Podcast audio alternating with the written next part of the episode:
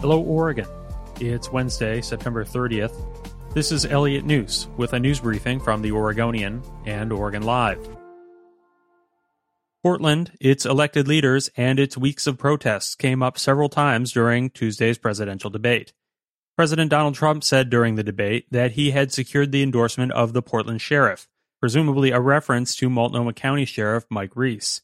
That wasn't the case law enforcement, almost every law enforcement group in the United States. I have Florida, I have Texas, I have Ohio, I have every, excuse me, Portland. The sheriff just came out today and he said, I support President Trump.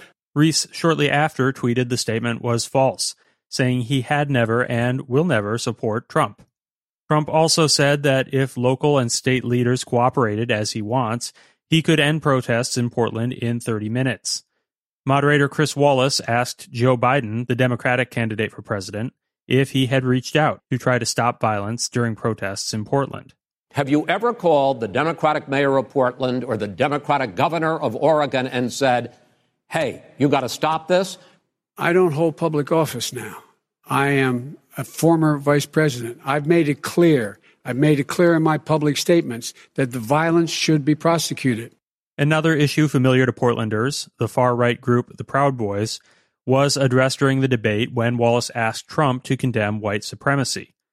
Trump deflected the question, but when Wallace pressed, Trump asked for the name of a group.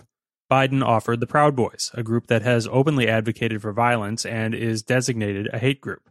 Give me a white name. supremacists and right like me to condemn? White Proud supremacists boys. and right Proud Boys. Stand back and stand by. But I'll tell you what. I'll tell you what somebody's got to do something about Antifa and the left. The Proud Boys internet chats erupted with excitement minutes afterward, apparently seeing Trump's statements as encouragement. The group quickly had memes on social media that included Stand Back, Stand By with the group's logo.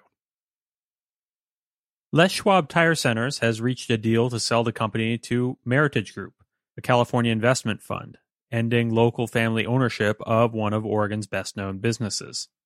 The Bend Company announced plans to sell the 68-year-old business in December, citing the difficulties of running a business in its fifth generation of family ownership. Tire Baron Les Schwab started the business in his hometown of Prineville in 1952 and grew it into one of Oregon's largest companies, with nearly 500 stores in 10 western states and annual sales of $1.8 billion. The business remained in Schwab's family after his death in 2007. Schwab and Meritage did not report terms of Tuesday's transaction, but said the current management team will remain in place, and Schwab will continue operating as it has.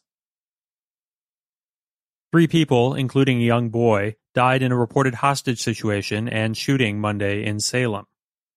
According to investigators, Marion County Sheriff's deputies made contact with the alleged hostage taker, Jose Jesus Lopez Tinoco, but forced their way inside after hearing gunshots. One of the deputies fired his weapon, but it's unclear if the shots hit anyone, according to state police. Lopez Tinoco, a 34 year old Woodburn resident, was found dead. He appeared to have a self inflicted gunshot wound, according to state police. Deputies also found a 24 year old woman and an 11 year old boy dead of gunshot wounds. A 43 year old woman had been shot and was hospitalized, a 13-year-old boy inside the house was not physically harmed. Oregon State Police are investigating. Oregon and Washington residents across the political spectrum agree climate change is a problem, but many think the measures that their state governments are taking to address the issue are the wrong approach, according to a new survey. The survey found that 97% of Democrats, 86% of independents, and 64% of Republicans said they think climate change is definitely or probably happening.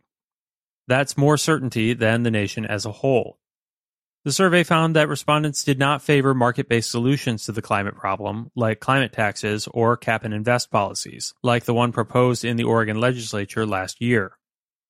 Instead, the survey found Oregon and Washington residents preferred direct action by government, including strict limits on carbon emissions and enforcement on those who fail to comply. The survey, which was conducted by Northwest Policy Priorities Project, polled 500 adult residents in both Oregon and Washington between September 1st and September 11th. The margin of error was four points. All remaining evacuation orders brought on by wildfires in Clackamas County have been eliminated, allowing residents to return home if they haven't already. Authorities announced the removal of all evacuation orders Tuesday morning. The immediate area surrounding the massive Riverside fire had been under a level 3 go order, and the Dowty and Unger fire areas were on level 2 or be ready. A large swath of the Mount Hood National Forest remains closed, although parts of the forest have reopened. The 138,000 acre Riverside fire was one of Oregon's largest. It's 37% contained. Thanks for listening. Learn how you can support this podcast and our local journalism at OregonLive.com slash pod support.